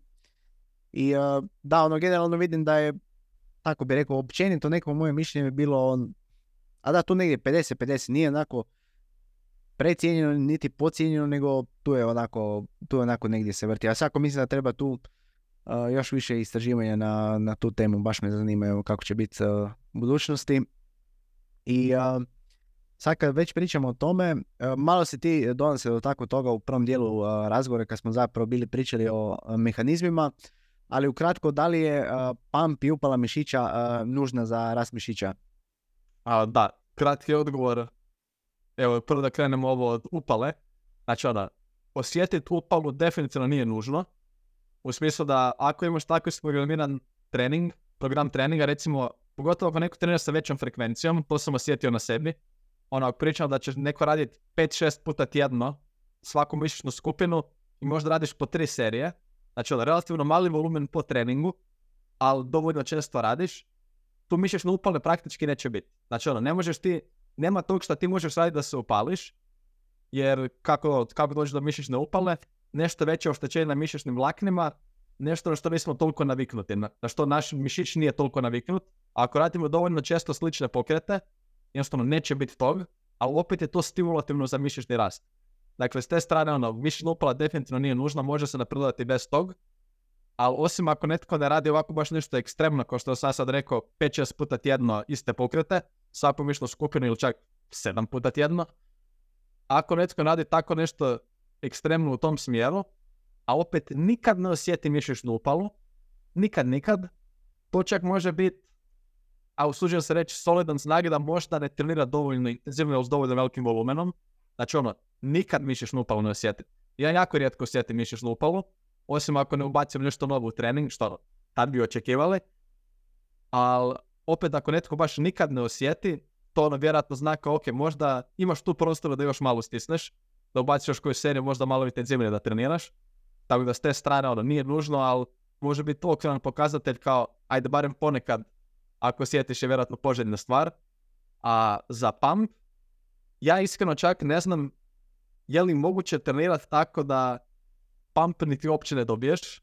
Znači ono, ok, ako radiš neki full niski raspon ponavljanja, kao ok, možda je moguće, ali većina ljudi kako trenira, mislim da nije moguće uopće trenirati, a da ne dobiješ neki pump. Pa ono, ne, znam kako na taj dio da odgovori, ali ono, nećeš rasti zato što si dobio pump, ali ako radiš kvalitetno, budeš raso, od tog je trening kvalitetan i vrlo vjerojatno ćeš usput od tog kvalitetnog treninga dobiti neki pump, ali opet neće biti pump uzrok, jer danas imam bolji pump, danas bolje rastem. Kao nije ta fora, ali pošten trening će za sobom povući neki pump i isto tako i rast mišića. Da, slažem se, ono, što se konkretno tiče upale i, uh, odnosno, više upale, ako nikad nemaš upalu, nešto radiš krivo, ako uvijek imaš upalu, vrlo vjerojatno i onda nešto radiš krivo. I uh, isto jedna dobra analogija je ovdje, recimo, ajmo reći, uh, upale, to je ko, upala je samo, ajmo reći, nekakva korelacija. Ne mora, ne mora znači da je nužno uzrok. Ajmo reći to ovako. Uh, luksuzne stvari su povezane uh, s bogatim osobama, ali nisu luksuzne stvari uzrok zašto su osobe bogate. E, istu stvar bi rekao i za upalu mišića. Znači nisu upale razlog zašto je neko uh, mišića. Evo, tako mhm. nekakva analogija. I sad bi, sad bi htio preći na... Ajde, ovo je jedno kratko pitanje, ali ono, vidim da dosta, dosta često ljudi to znaju isto pitat. Koliko dugo bi treninzi trebali vremenski trajati? Da, to nema nekog pravila. A ako sve što stigneš odraditi je 30-45 minuta, trening super odradi toliko. Ako imaš snage i vremena za odraditi trening od 2 sata, super odradi toliko a, vjerojatno ne bi išao one ekstreme ko Rich Pijana da 8 sati radi ruke sa 16 proteinskih šejkova i te pizdarije. Ja sam osobno čak znao imati treninge koji su ono i po 3 sata znali trajati, ali to je više na način da ono, to treba uzeti obzir, to nije 3 sata full focus sad ubijaj, nego treniraš sa friendom ili friendicom s kojim se ne vidiš toliko dugo, pa ono, odradite vi u tom treningu 40 serija vjerojatno, ali opet ima to pričanje, ima zezancije, tako da ono, nema tu sad neko posebno vrijeme. Trening treba trajati onoliko koliko ti treba da odradiš pošten, da odradiš sve što si zacrto, a da imaš dovoljno vremena za to. Znači ono, ja bi stvarno, za većinu ljudi nema potrebe da idu vjerojatno prije preko nekih sati pol dva, ali opet bit će iznimki da powerlifteri gdje su duže pauze, gdje je takav trening, ili ponekad stvarno ja sam, ako sam zamislio, ok, sad mi je faza gdje sam fokusiran na mišićni rast, iz nekog razloga da jedan dan nisam stigao odraditi trening, drugi dan ću možda odraditi trening od dva i pol sata da nadoknadim barem dio tog što sam zamislio. Tako da ono, nema neka magična brojka ovdje. Da, mislim da tu isto postoji miskoncepcija među vižbačima da trening mora trajati ono barem sat vremena da napreduju ili tako nešto, ali uh, kao što znamo, recimo isto kod powerliftinga, ljudi često misle da to mora biti dugi uh, treninzi, ali ne, ne mora znači nužno. Da li bi napredak bio bolji da rade malo duže treninge, treninge pa bi da, ali uh, opet ako osoba jednostavno ne može bolje da uzme ono što ima na raspolaganju. Naravno, i uh, da, tu konkretno mislim da ljudi misle da se sa recimo pol sata po treningu ili šta, šta bi to bilo, možda 60 do 90 minuta na tjednoj bazi da se ne može napredovati. Da pače, može se napredovati super ako je, kao što smo mi donat bili govorili sad, ako je trening uh, dobro raspoložen, sve ove stvari koje smo bili pričali, intenzitet, volumen, opseg pokreta, tempo, izvođenja i sve te nekakve stvari. I uh, praktički to me dovodi do idućeg pitanja. Uh, tu imamo dodat neke napredne tehnike uh, po treningu poput super serije, drop serije i majo repova i da tu se lijepo nadoveze na ovo pitanje, ali kada bi recimo mogli koristiti te tehnike i zašto? Da, po meni definitivno, evo prvo da objasnim, znači šta je super serija, to je kad recimo sad radiš jednu seriju, nakon toga odmah jednu seriju vježbe A, pa onda odmah ideš na vježbu B, pa i to su onda samo dvije, postane giga serije da nakon toga ideš ti na vježbu C, na vježbu D, i onako da ih samo povezuješ redom. A drop serija je, gledaš recimo radiš triceps na sajli kao jednostavan primjer sa 70 kila, odradiš koliko ide do otkaza, navlačiš ti taj konop, nakon toga se smanjiš za 20%, recimo ono, smanjiš možda za 15-20 kila, popet do otkaza, pa još smanjiš popet do otkaza, znači ono, to je bila neka drop serija, da mi je ćemo doći uskoro. Znači ono, glavni razlog po meni zašto bi se to isplatilo možda koristiti ako stvarno imaš malo vremena za trening i to ti je jedini ili potencijalno najbolji način da uguraš više volumena u taj trening. Onda po meni se isplati. Ono što treba imati imati u glavi, da kad radimo takve stvari, tu se dosta zamora se skupi. Znači ono, puno je zamornije raditi takve napredne tehnike, nego raditi straight setove, klasične. Ali ako ti imaš 45 minuta za trening, u tih 45 minuta šta god da ti radiš, ti ne budeš previše zamora skupio. Čak i ako da većinu tog izlupaš sa drop serijama i sa super serijama, i dalje će biti razina zamora ona koju možeš podnijeti, a dobit ćeš više stimulusa nego nekom drugom metodom, super onda se isplati. Ako je trening pak traje sat i pol ili više, a probaš se kaziti redovito sa super serijama i drop serijama, vjerojatno ćeš prije kraja treninga ćeš ono, ostaćeš bez gasa. Tako da treba uzeti to obzir, nije uvijek, ali kad imaš malo vremena i kad treba nagazit, je sasvim ok stvar. I pogotovo sam ovdje mio repove sam, ili takozvani rest post serije sam malo stavio sa strane, to je recimo ideja da odradiš jednu aktivacijsku seriju, na primjer uzet ćemo 15 ponavljanja ili koliko god, koliko ti treba dođeš do otkaza, onda uzmeš full kratku pauzu, recimo 15 do 20 sekundi, to su neke generalne preporuke i onda opet napraviš još malo ponavljanja, većinom će to biti negdje do otkaza, bilo to možda 5-6, to visi koja vježba što si radio, pa onda opet 15-20 sekundi, pa opet malo do otkaza. To je po meni se, može se raditi u teretani, ono klasično, budite spremni jako zamorno, Znači ono, ubit ćete. Ja sam bio, čisto testirao sam, testirao sam svašta pa tako i ovo. Pa sam jedan period bio probao raditi sve, ali kad kažem sve, samo sam sa bio repovima bio trenirao. Svaki trening, sve mišićne skupine. Nakon tri tjedna tog treninga, mene to tako skurilo. Ja nisam htio u teretanu ući iduća, a radim u teretanama. Iduća dva tjedna nisam htio teretanu, to je bilo toliko mukati od tog. Znači, ono, zamisli dođeš u treningu, 45 puta do otkaza. Koliko je to naporno? Smrt, odradno. Ali ono gdje može biti ok, i to sad pogotovo to me kurantena naučila jako dobro, kad su kućni treninzi, i pogotovo za ljude koji nemaju puno, jo, sad, više, nema, više nije lockdown, ali taman opet ako neko trenira doma, a nema na raspolaganju puno opreme, ti mi repe mogu biti korisne, recimo, ok, možeš u seriji napraviti 30 sklekova, recimo da neko može napraviti 30, i ne da ti se stalno radi te serije po 30 sklekova.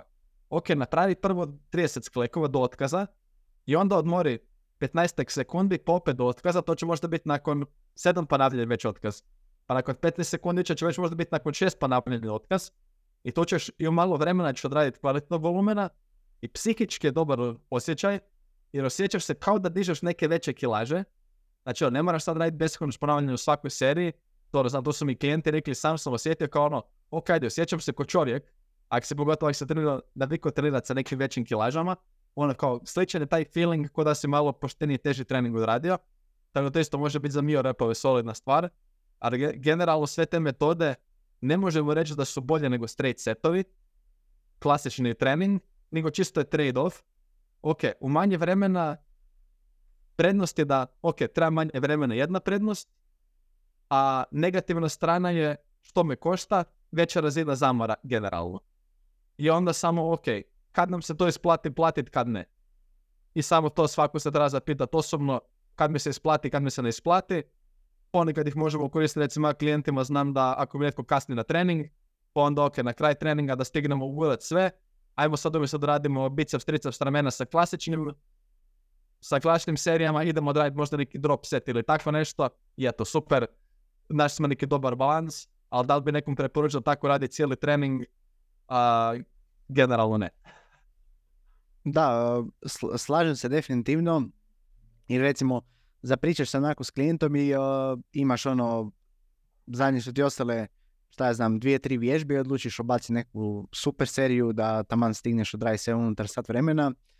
I kao što si rekao, ono, da, te straight serije, onako da osoba odradi seriju, onda pauzira onako minutu do tri minute. Umjesto super serije nije to odnos onako 1 naprema 1. Straight, uh, straight serije će biti uh, malo bolje, ali ako osoba ima onako limitirana je s vremenom i sve to, puno je bolje da onda koristi super serije jer tako će više, više volumena će napraviti u kraćem roku i uh, bit će bolji napredak, konkretno za tu osobu koja ima manjak vremena. Ja da, tu sam bio onda još htio reći ono što sam bio spomenuo ranije, ono ja to zovem jednostavno radi vježbe u paru, čuo sam to ljudi nazivaju staggered superset, a to je ok, odradiš seriju bicepsa, odmoriš 45 sekundi minutu, pa odradiš triceps, pa opet 45 sekundi minutu, pa triceps, i recimo to je nek, po meni neka kombinacija gdje ono, kao možemo benefite jedne i druge strane izvučemo, nije previše zamora, a opet uštedimo vrijeme, i to je recimo meni stvarno go to. Ja cijeli trening radim tako, kad je god moguće skombiniraj, ono, nije sad ne kažem, dođi u teretanu pa onda zauzmi i bench i squat rack i nasedi si jedno i drugo, ali ono što možeš napraviti je, ok, dođeš na klupicu za bench, tamo odradiš seriju bencha i sa sobom se doneseš bučice s kojima ćeš raditi biceps u pauzi, super, brutalica. I rešili smo jedno i drugo. I tako se može ono, razne kombinacije, samo krenete malo da što vidjet ćete što možete iskombinirati, većinom ćete nešto moći. Ali opet ono, reći vam nemojte biti seli na paket pa kad vidim da ekipa zauzme i bench press i na čučiju, na smitu nešto odjednom kao, nemoj biti taj lik. Da, zamisli dođeš u teretanu da imaš te stagger serije, da uzmeš uh, deadly platformu, uzmeš čučenje, uzmeš bench, uh, uzmeš, uh, ne znam, smith mašinu, uzmeš lat pulsa, sve praktički uzmeš u teretani. Da, užas, to nećemo raditi. Nemojte biti takav lik. Uh, uglavnom, uh, da evo, mislim da počnemo dolaziti uh, polako pri kraju ovog, uh, ovog mega, uh, mega podcasta koji će biti podijeljen u dvije epizode. Tu bi se samo dolje volio jako kratko zadržati na ovim idućim, uh, idućim temama. Uh, je li bolje trenirati ujutro ili popodne? Koji dio dana je najbolji za trening? Evo, isto veoma često pitanje. Da, dakle iz literature ono što vidimo da generalno prosječna osoba će vjerojatno imati nešto bolje performanse što se tiče snage i jakosti kasnije u danu, ali isto tako znamo da jednom kad se osoba navikne na jutarnji trening će jutro sasvim dobro moći trenirati, tako da ono najpraktičnije, najbitnije za vas je da trenirate u ono vrijeme kad stignete odraditi trening i tijelo će se adaptirati, ti treninzi će biti dobri, budete redoviti, trenirajte ovo ostalo sve nebitni šumovi, i nemojte da vam sad neko kaže moraš trenirati određeno doba. Bullshit, treniraj kad možeš, budi redovit i napreduj. Da, slažem se. Baš je sad bila jedna meta-analiza koja je baš gledala to vrijeme treniranja i pronašli su da praktički ljudi koji su trenirali jutro i kad su, ih, kad su im testirali performanse onako u jutarnjim satima, uh, ono, nije bilo značajne razlike u ovo, i, između tih grupa, ali kad recimo ovi koji su trenirali jutro pa su testirali performanse popodne, uh, vidjelo se onako blagi pad ovdje, tako da to dovodi do toga da onako, na- kao što ste rekao, naše tijelo se adaptira a, na to doba dana kad treniramo. Tako da, da ono, stvarno nije, nije potrebno se zamara sa tim, tim stvarima. One, volumen, intenzitet, frekvencija, izbor vježbi, puno bitnije stvari. A, tu sam mislio da malo popričamo još o tom a, deloadu, ali to ćemo ono jako kratko, jer već smo bili pričali u jednoj epizodi, onako, a, prošli smo baš detaljno a, deload, ali evo Dolan, te možeš, možeš ti reći ovdje još par stvari o tome, kratko, suma sumarum. Da, dakle, ono, deload to je ciljani period smanjenog volumena i ili intenziteta treninga, koji je cilj jednostavno neki višeg zamora koji se skupio tijekom trenažnog ciklusa i da mi to malo skinuti sa sebe da se uspijemo oporaviti kako spada. Je li potrebno radi deload? ja sam i dalje čvrstog stajališta da za veliku, veliku, veliku većinu vježbača apsolutno nije potrebno raditi load. Zašto? Jer ako neko ima u planu trenira tri puta tjedno, po sat vremena, možda sat i pol, tamo onda tako trenira od danas pa do kraja svog života, vjerojatno to neće biti previše zamora, ali većina ljudi koji imaju takav plan treninga će barem jednom mjesečno propustiti jedan trening i tu sam velikodušan, a ponekad će to biti češće i čim ti propustiš taj jedan trening ili možda jedan trening malo skratiš, ti si već odradio deload, tamo onda si možda i bio blizu neke granice pucanja, a deloadu se već jesi. Ja osobno ciljeni deload nemam, znači ono, jednostavno nemam ga jer mi ne treba, a treniram sa osjetno većim volumenom nego bilo kakav prosječan vježbač. Tako da stvarno za veliku, veliku, veliku većinu vježbača deload nije potrebno, ne morate se uopće zavarati s tim. A ako je riječ o nekim naprednim vježbačima, recimo imam klijente kojima dam deload, jer recimo jedan klijent, on čak i s Marinom Mandarićem trenira neke kondicijsku pripremu, radi plus sa mnom vezano za prehranu još neki trening u teretani, on definitivno ima deload, jer to je čovjek koji ima ozbiljne treninge i trčanja i priprema za vojsku i četiri puta tjedno mi radimo na hipertrofiji, na snazi, tako da ok, takva osoba će trebati ima deload, ozbiljni powerlifteri, weightlifteri će trebati imati deload, ali prosječan vježbač neće trebati imati deload. Ako treniraš 3 do 4 sata tjedno, neki smislen program treninga, fakat ti ne treba deload. Da, mislim da općenito onako kod uh, rekreativaca, mislim da je to onako overrated kod, uh, kod njih i ono što često vidim kod svojih recimo klijenata, neki put imamo recimo deload, ali nije to iz razloga što treba, nego jednostavno osoba možda ima neke velike životne stresore tom tjednu, pa pita, ej, možemo ovako malo tu spustiti, uh, uh, malo smanjiti intenzitet treninga, spustiti tu koju seriju, neću tu imati baš toliko vremena za trening, pa ajmo reći, uh, to dođe onako kao neki neplanirani deload koji mhm. nije čak ni nužno potreban, ali evo takve životne situacije i čisto da se onako odradi nešto u treningu pa dobro dođe. Ali da, slavim se ono, za naprednije vežbače iskreno uh, ja bi tu svako ugurao uh, deloada za rekreativce, ono, čak i ako bude trebao deload, uh, ako ono treniraju i sve to normalno par mjeseci i sve to, uh, onda meni isto čak često bude slučaj da neko počinnici da treniraju onako po 4 plus mjeseci i onda nakon nekog vremena im baš treba onako malo čak više onako radi psihe, im treba neki, uh, neki malo, mali odmor od uh, težina i svega toga i onda tu uh, definitivno znamo baciti deload, ali da ono, životne situacije kod klijenata, tu i tamo ispadne neki neplanirani deload, ne dođe u teretanu, pa da, to ispadne kao odmor.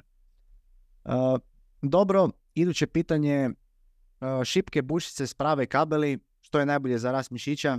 Toga smo se isto takli bili u jednoj epizodi, ali e, evo, ukratko, to je Znači, neće sličan odgovor kao na pitanje o kompleksnim izolacijskim vježbama. Najbolje ono što nam, nam može adekvatno stimulirati mišić koji želimo stimulirati. Dakle, to će za neku vježbu biti najbolja šipka, za neku drugu vježbu će biti najsmislenije to radi s bučicama, neće biti super sjest na spravu pa onda odradimo na spravi, ponekad će nam biti kabel najbolja opcija jer eto, možemo birati s kojeg smjera ide to opterećenja, nije ona samo gravitacija da vuče prema dolje, dakle ne postoje najbolje, nego uzmi ono što je najsmisleniji alat za tvoj trenutni cilj i vježbu koju želiš napraviti. Da, definitivno kratko i jasno. Ne budete isključivi, to su sve alati, imamo te alate, idemo ih koristiti koje imamo na raspolaganju. Ako nemaš nešto od tog, znači isto ono, treniraš doma i nemaš kabel, ok, trenirat ćemo bez kabela. Ako imaš pristup kabelu, za neke vježbe će vjerojatno biti super opcija. I to je to. Samo treniraj i ne brini oko detalje. Kao što si rekao bio u početku, ono, ta mehanička tenzija je ono, jedan od uh, najbitnijih faktora i doslovce imat ćemo mi mehaničku tenziju da li mi radimo sa šipkom, bušicama, spravama ili kabelima. Uh, dobro, uh, isto veoma često pitanje koliko često trebamo mijenjati program treninga ili vježbe da, isto, ne postoji neki sad tu magična brojka da ja kažem a, svakih 17 tjedana, osim ako pada na petak 30, da, what the fuck. A, koliko često treba mijenjati. Generalno, ja radim iste ili barem slične vježbe cijelu svoju trenažnu karijeru, znači ono, ne neka baza. Ali to će ono biti, neka varijanta čučnja će mi vjerojatno uvijek biti u treningu. Neka varijanta mrtvog dizanja, odnosno konkretno za mene je to klasično mrtvo dizanje ne radim konvencionalno, nego radim rumunsko. ne znam već koliko godina u komadu. Tako da, ono, glavni razlog za mijenjati vježbe može biti čisto psihološki. Znači, ono, jednostavno, nakon neko vremena dopizdi.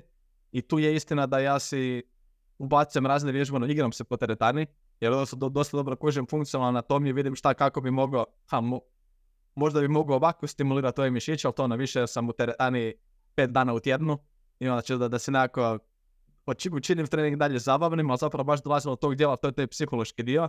Isto kad pričam s klijentima i vidim da, ok, možda neka razina volje za trening nije na toj razini, onda malo pa pričam pa vidim, ok, koje, i do, otvoreno pitam, to nije nikakav bed.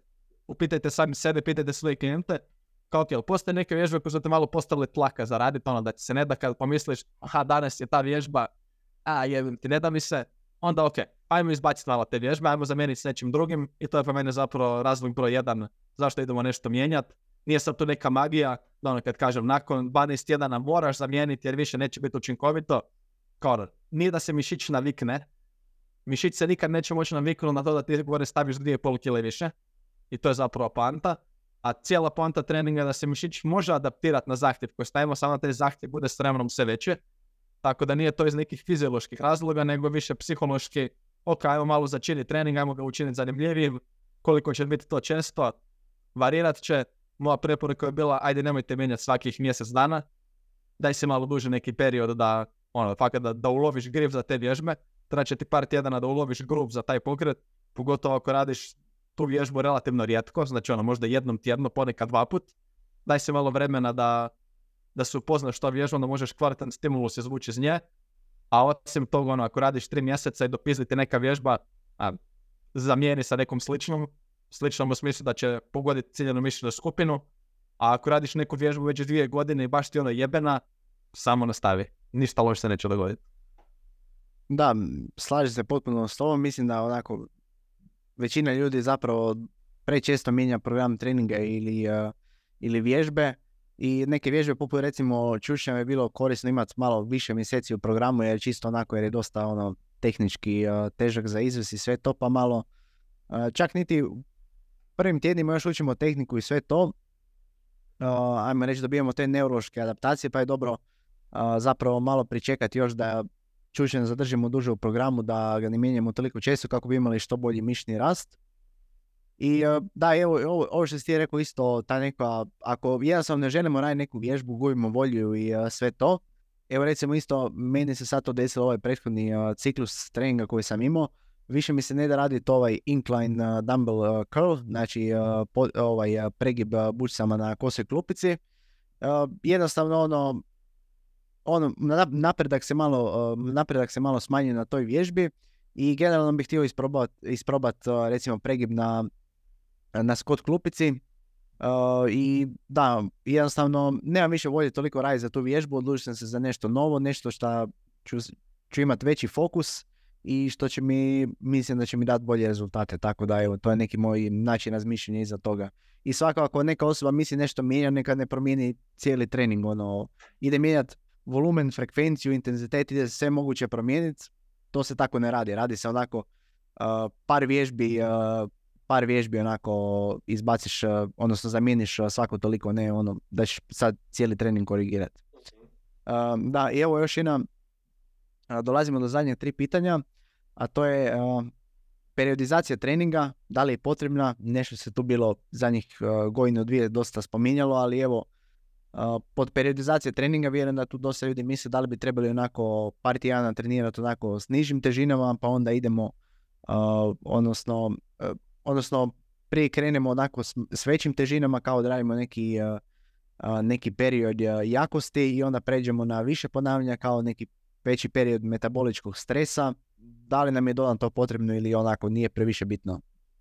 Da, evo, znači kad pričamo o periodizaciji za mišićni rast, onda je po meni stvarno od jako, jako male važnosti, jer ok, sad za usporedo damo ako nekom cilj razvoj eksplozivnosti ili ne znam što, ili neki bilo, kakve, bilo koji sport, ako nam je glavni cilj, ok, tu periodizacija može imati smisla, ok, koji ćemo od stupova sad staviti malo veći fokus, pa onda se grada adaptacija na adaptaciju, super, a kad imamo težinski trening, to bi sam čuo Greg Knucklesa kako lijepo bi objasnio, aha, ok, o, u ovom prvom ciklusu koji nam je cilj, idemo narast što više.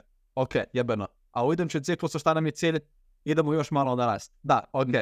A treći ciklus, za šta se sad fokusiramo? Aha, mišićni rast. Ok, jebeno. Znači, mišićni rast nam je fokus u svakom dijelu tog ciklusa. Tako da mislim da stvarno nije potrebno bitno. A, I bilo jedno istraživanje, kao barem jedno, za koje znam, je čak bilo pokazalo kad su bili u startu se bile nešto veći fokus na razvoj mišićne jakosti. Znači on, niži broj ponavljanja i veće kilaže, pa onda kad se kasnije bili prebacili neki umjereni raspon ponavljanja da je ukupno bio nešto veći mišićni rast. A, kao ono, možda ima nešto u dom, ali opet ja to malo više volim odzumirat, a to je kad pričamo o, kao, idemo znati ko nam je ciljana skupina.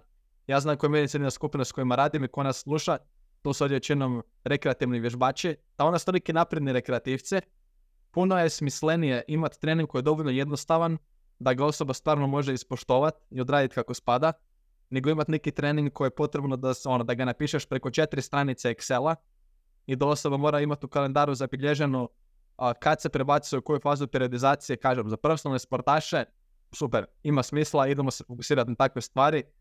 Tamo gdje će možda i tih 2% biti velika stvar, ali za prosječne pojedince periodizacija treninga sa ciljem mišićnog rasta, mislim da stvarno ne treba se zamarati s tim, nego sve ove stvari koje smo do sad naveli, ako zadovoljiš te stvari i u prvoj fazi svog ciklusa i u drugoj i u trećoj, svako od njih je, pod, podređena mišićnom rastu i napredovat ćeš. Tako da mislim da ne treba nikakve sad fancy Excel tablice, ne znam što, nego samo neka to bude straight trening i sve će biti dobro. Da, slažem se, apsolutno. Uh, ovo je predzadnja tema za kraj pa ćemo uh, sumirati uh, cijeli razgovor i sve. Koje bi Dolan bile ukratko samo osnovne smjernice za kombiniranje kardio treninga i treninga s utezima jer naravno neki ljudi nemaju samo ono nemaju samo teretanu kao aktivnost, nego isto kombiniraju nekakvo trčanje, možda bicikliranje, plivanje, tako nešto, nekakvu drugu aktivnost.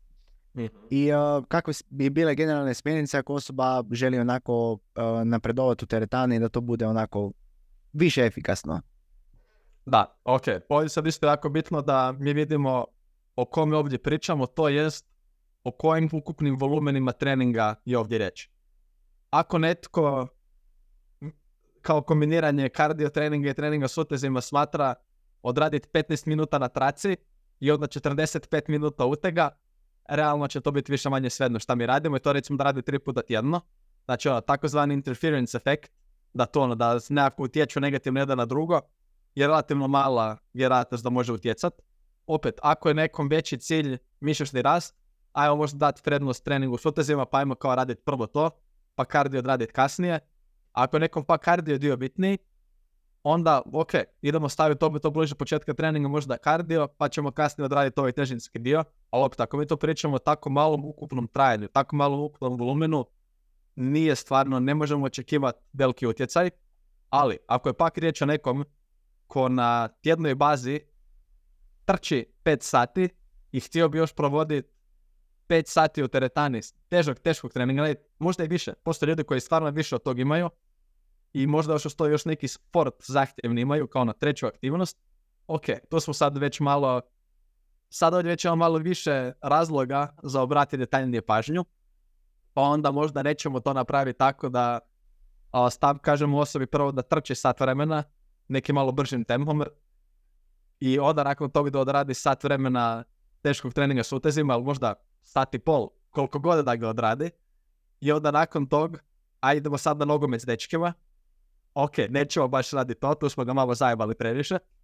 Nego u takvim situacijama, i naravno to kad je moguće, idemo probati napraviti da prije podne, opet, jer nemaju svi ljudi mogućnost za tako nešto, pa ovo sad već je ekstremni zahtjevi, jedno probati prije podne, možda prije posla, odraditi ili trčanje ili trening s utezima, što već od toga nam se bolje uklapa.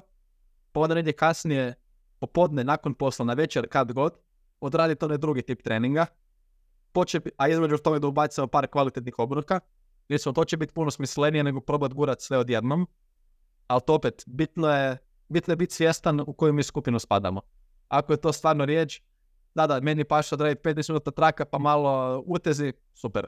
Redoslijed neće biti toliko bitan, a što je veći taj volumen, ako stvarno imaš neke posebne zahtjeve, probaj odvojiti idealno na drugi dan staviti, da ti nije na istom danu, ali ako imaš toliki volumen jednog i drugog, ponekad će morati biti isti dan, onda barem probuje vremenski razdvojiti na drugi dio dana i to su ono neke zdravorazumske preporuke, pa onda sad sve ovisi o tom što možemo napraviti.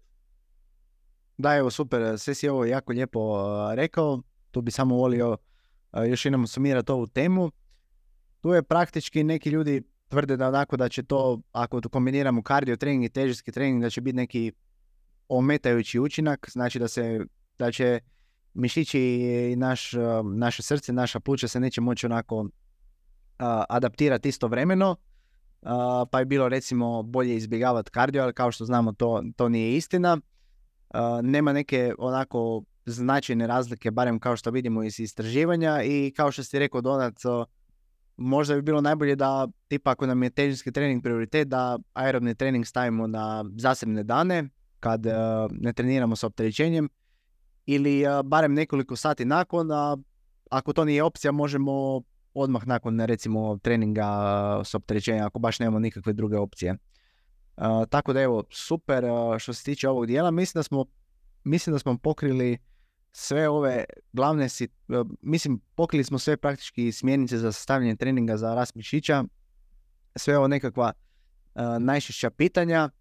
I uh, evo, ako osoba koja je poslušala ovaj podcast i onaj prethodni vezan za prehranu, sve o prehrani za izgradnje mišićne mase, znači dotaknuli smo se i uh, proteina, ugljihidrata, masti, voća i povrća, suplemenata, ne, tajminga obroka, raspodijeli obroka, znači tamo je ono apsolutno sve što se tiče uh, tog dijela za rast, ovdje smo rekli i trening, ako osoba ono, primijeni ove osnovne stvari, mislim da će ostvariti uh, super napredak, tako da evo, veoma mi je drago da smo pokrili uh, ove najvažnije teme praktički za, za rast mišića. I uh, tu kao zadnja tema, mislim zadnje pitanje sam htio završiti, uh, stvari koje su još bitne uz trening kako bi imali optimalan napredak. Tu sam već bio spomenuo, znači onu prethodnu epizodu gdje smo se dotaknuli uh, prehrane, tako da ako još gotovo nije poslušao video, može nakon ove epizode. I da, znači prehrana je jako bitna, san bi rekao ovdje da je jako bitan, osoba koja recimo, ako je primjer kalorijski deficit, osoba koja manje spava u kalorijskom deficitu je trenira, uh, gubit će onako više mišne mase, uh, manje masti, mislim izgubit će isto kilograma, ali će ta, ajmo reći, uh, neće biti neće bit baš onako toliko efikasno, znači gubit ćemo više mišića uz manje masti. I da, san je općenito jako bitan za generalno zdravlje. Tu bih volio još napomenuti, naravno, regulacija stresa. Bile su, ako se ne varam, imamo primjera iz nekih istraživanja koji su rađeni na osobama, na nekim sportašima na fakultetu i dosta se ono kako ako imaju veću količinu stresa i sve to, performansa im je nešto, nešto slabija, manje napreduju i sve to, tako da isto tu možemo neku poveznicu staviti. I da, to je san prehrana i taj regulacija stresa uz, uz ovo što smo rekli trening, mislim da su to neke najvažnije stvari koje su ono, odnosno ove tri stvari su neko najvažnije koje još idu uz, uz sastavljanje treninga za rast mišića, da, da budemo imali što bolje rezultate. Sad ne znam, da li bi ti Donat još možda nešto nadodao na cijelu ovu diskusiju? Da, zapravo na ovaj tu samo dio, još možda prat malo ljudima u perspektivu staviti, nije da mi to kažemo kao, ono, to je bitno, ali negdje tamo na trećem, četvrtom mjestu, nego evo, čak gledajte ovako. Ako vam prehrana nije dobro posložena, moći ćete odraditi manju količinu kvalitetnog treninga i za svaku tu seriju koju radite u teretani, koju uspijete napraviti, će učinak biti manji. Manji ćete napredovati od svake te serije nego da ste se još malo posvetili prehrani. Isto tako za san. Ako san i odmor nisu na razini na kojoj bi trebali biti, moći ćete odraditi manje kvalitetnog treninga i učinak od svake te serije koju i uspijete napraviti će, neće biti toliko velik kao da ste sve posložili. Tako da ono, to je sve stvarno povezano jako, jako usko. I samo da to stavimo u perspektivu da ono, stvarno bitno je. I sad opet, ali to ne znači da ako imaš sad neki period da imaš malo više stresa u životu, ili to rodila ti se beba, ili ne znam što, pa ne uspiješ spavat koliko bi, koliko bi htio, pa sada kažeš kao, e, ako ne mogu raditi kako spada, e, jebeš onda sve ne budem uopće, ne kažem to, nego ok, trenutno je ono možda takva situacija, takav period života, da ne možemo napraviti stvari idealne kako bismo možda htjeli, ali idemo svejedno probati izvući maksimum s onim što imamo sad.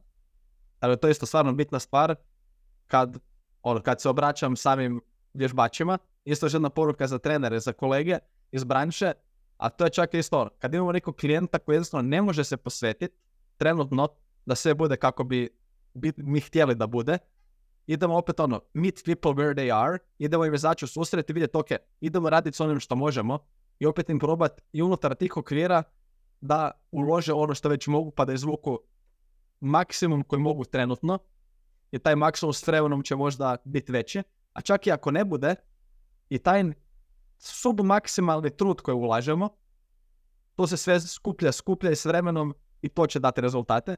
Tako da ono, samo trebamo što možemo trenutno uložiti, ali ono što stvarno jedna jako dobra poruka ovdje želim dati, a to je da nemojte razmišljati kao sve ili ništa, nego neka bude mentalitet uvijek nešto.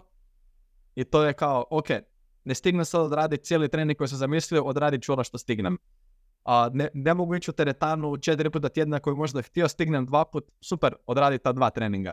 Isto tako za prehranu, ne može sve biti super, ali idem probati da oni obroci koji mogu biti dobri, idem probati njih. Ne stignem spavat sedam i pol sati svaku noć, ali možda bi stigao ako se potrudim šest i pol. Super, ajde probam onda šest i pol, nemoj spavat pet. I ono, čisto malo pa malo to ono, samo te neke stvari i budete dosljedni, budete redoviti, čisto već da to nekako zakruži taj cijeli dio. Ovo koliko sam mislio da ovdje bili, ovo je bilo tri sata snimanja samo o treningu. Evo, iskreno, takav neki resurs, kad sam ja kretao, do tog se, ja nisam znao kako doći. Pa evo, ako vam je ovo korisno, čemu sam mi sad bili pričali, poslušajte, a, budemo usput ja plagu taj dio, komentirajte nešto dolje, stvarno stavite komentar, nahranite malo, malo algoritam, pomaže. A, bacite Michelle ovdje sub na YouTube kanalu, zapratite čovjeka na Instagramu, pošaljite prijateljima, kao bez jebanci, ako, ako vam je bilo korisno, evo, molim vas, pošalji to frendu s kojim treniraš, pošalji kolegi, pošalji kom god, jer mi da smo dali jako, jako puno korisnih informacija i samo djelić toga još da se primijeni može drastično poboljšati kvalitetu treninga ljudima. I evo, ako vam je ovo koristilo, drago nam je, pomozite da koristi drugima. Da, svaka ti čast, Donat, evo, trenutno si baš dao a, plugin podcastu, tako da svaka ti čast. Lijepo si ovo isto tako bio rekao. A, nem- nemojte gledati ovo na kao sve ili ništa, jer kako ja kažem, nešto je uvijek bolje, ne- nešto je uvijek više nego ništa. Jedan je uvijek bolje nego nula.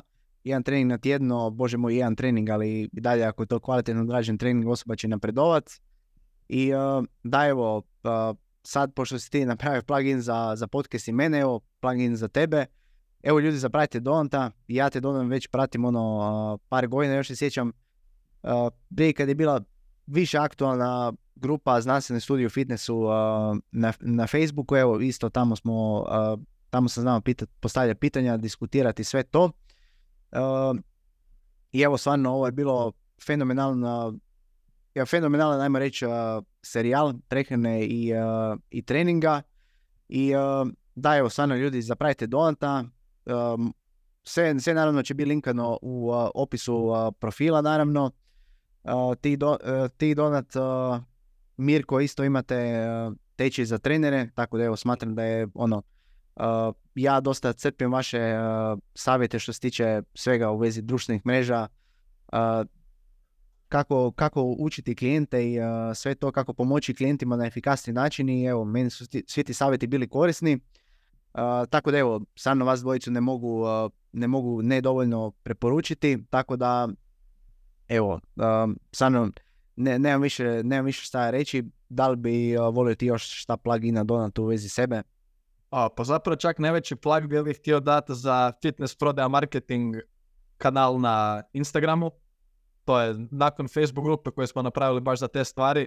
Onda Mirko baš i pošteno, Mirko ako znate kao different HR, je ubacio još ekstra truda da i na Instagramu počne dijeliti taj sadržaj i tu stvarati neku zajednicu, tako da stvarno, eto, ako radite u branši, a, zapratite taj profil, to je čudo koliko čovjek da isto tih kvalitetnih informacija, to su stvari kad smo i on i ja bili kretali, toga nije bilo nigdje. I čak vas ovdje sad ne molim, ne tražim vas da kupite tečaj, nego samo zapratite taj profil i vidjet ćete kvalitetu tog sadržaja. Nakon toga ako vam se čini kao korisno želim naučiti nešto više, super, tamo ćete saznati informacije kako u tom tečaju, gdje sad, by the way, a, trenutno smo ga upgrade, ima preko 200 lekcija, znači ono, suluda količina znanja, ali ne traži vas da kupite ništa, nego samo evo zapratite, dođete učiti s nama, dođete se družiti, idemo napraviti neku zajednicu, to je čak neki broj jedan. Za ove stvari, ako ste rekreativac, ako ste vježbač i, i dalje imate još neka pitanja vezano ovdje za prehranu trening, kako to poslužiti na svom osobnom primjeru, evo ga, ovdje isto da kažem otvoreno, zato se Mišel i ja bavimo ovim čim se bavimo, a to je mentorstvo, vodimo ljudi kroz ovaj proces. Pa evo, ako misli da bi vam dobro došla neka pomoć, a bit ću iskren, većina ljudi vjerojatno i bi, javite se za suradnju i to prvenstveno mislim javite se Mišelu koji znam da radi odličan online coaching. Rekao bi javite se i meni, ali ja trenutno imam listu čekanja, ne znam li već ima i Mišel listu čekanja, ali uglavnom javite se, a, tako da možemo pomoći izravno, ali evo stvarno, glavna stvar je mi se trudimo davati kvalitetne informacije i malo anulirati razne pistarije koje se mogu čuti na sve strane, bilo to preko TikToka i sličnih trash portala i svega, tako da evo, glavna stvar, ako vam je ovo korisno, podijelite to s nekim, jer glavni razlog zašto to radim je upravo taj, ni Mišel, ni nama nije sad plan, haha, sad ćemo mi ovdje snimati tri sata podcast, meni glas već nestaje i ja ću sad od toga dobiti milijune, nego nam je cilj, želimo dati neki kvalitetan sadržaj, pa evo, proširite to dalje. A, evo, svaka čast Donat. Uh, taman, taman sam još htio sad, uh, dali smo plugin i za, uh, i za trenere, ovo gdje se mogu kome obratiti, evo i sad za uh, trenere. Da, taman sam htio reći da li ti možda primaš nove klijente i to, znao sam da si nešto rekao da imaš listu čekanja, tako da evo isto Mirko ima svoj, svoje mentorstvo za prehranu, pa ako koga to zanima može, može se javiti njemu.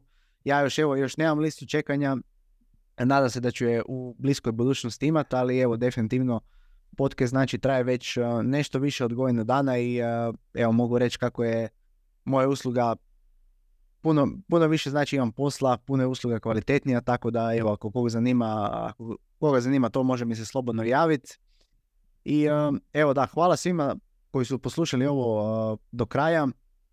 I da, kao što je Dona rekao, bit će super ako Uh, ako stavite komentar, ako podijelite prijatelju ili prijateljici, uh, ako se preplatite, evo, dosta se, ja nemam nikakve koristi od ovoga, čak sam sad stavio opciju donacije, ali ono, ako ko nešto hoće staviti, uh, sad trenutno isto planiram uzeti, malo poboljšati, ajmo reći, kvalitetu podcasta, uzimam novi mikrofon i sve to, tako da sve će se to iskoristiti praktički na, na poboljšanje tog dijela. I da, evo, praktički to je to. Mislim da nemam više ništa za reći. Hvala svima koji su došli do ovog dijela. I uh, vidimo se u idućoj epizodi FTS podcasta. Pozdrav! Hvala ti na slušanju FTS podcasta. Ako ti se svidjela epizoda, lajkaj, komentiraj i prebaci se na kanal. Vidimo se u idućoj epizodi.